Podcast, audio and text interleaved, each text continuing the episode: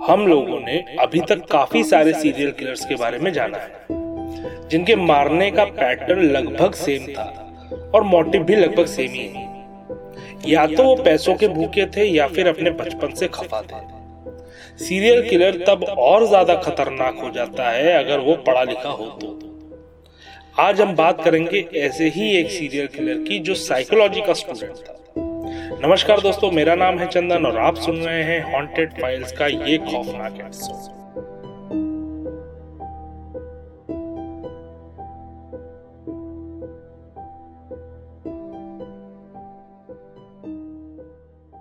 Ted Bundy का जन्म 24 नवंबर 1946 को हुआ, जो कि 19वीं सदी का सबसे खतरनाक सीरियल किलर था।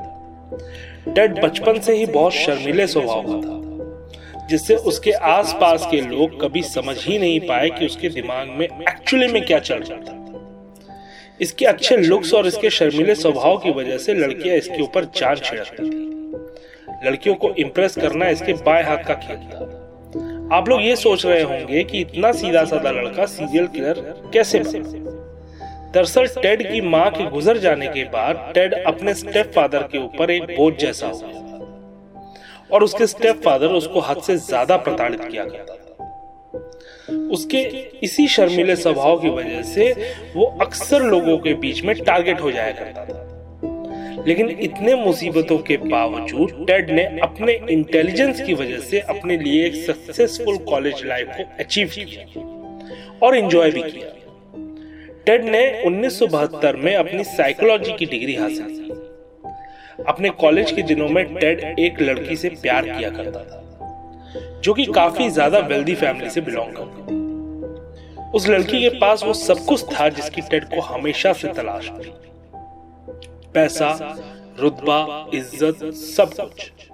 फिर ऐसा क्या हुआ कि टेड एक सीरियल किलर बन गया। दरअसल ट्विस्ट तब आया दोस्तों, जब उसकी लड़की के साथ ब्रेकअप हो गया और उसके बाद उसका लड़कियों पर से भरोसा ही उठ गया।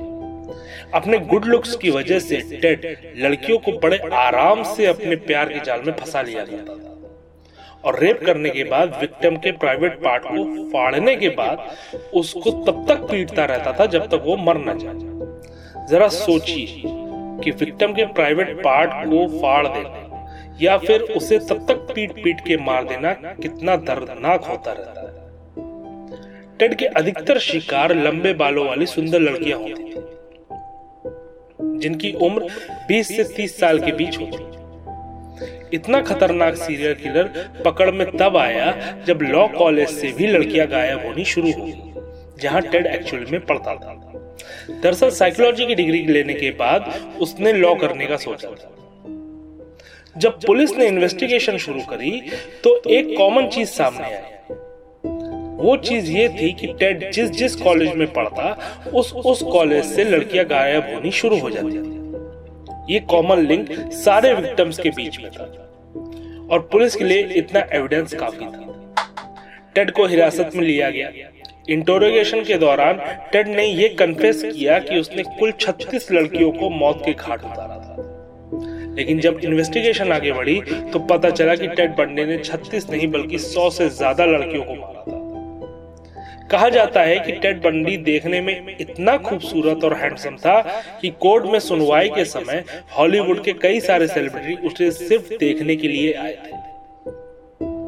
उन्नीस में कोर्ट ने टेड बंडी के एग्जीक्यूशन के ऑर्डर को पास किया और फिर टेड को इलेक्ट्रिक चेयर पर बैठा के एग्जीक्यूट किया। अब आपको मैं सबसे हैरान करने वाली एक बात बताता क्या आपको मालूम है कि टेड ने मर्डर ना ही किसी लस्ट के लिए किया और ना ही पैसों के लिए? ये मर्डर को अंजाम देता था सिर्फ़ और सिर्फ़ पोजीशन के लिए, ताकि अलग तरीके से मर्डर करके वो अपनी जगह इतिहास के सबसे खतरनाक सीरियल किलर्स की लिस्ट में बना सके उसके एग्जीक्यूशन के समय आखिरी शब्द कुछ ये थे I don't feel guilty for anything I feel sorry for people who feel guilt और इन आखिरी शब्दों के साथ इतिहास के एक और खतरनाक सीरियल किलर का अंत हो गया।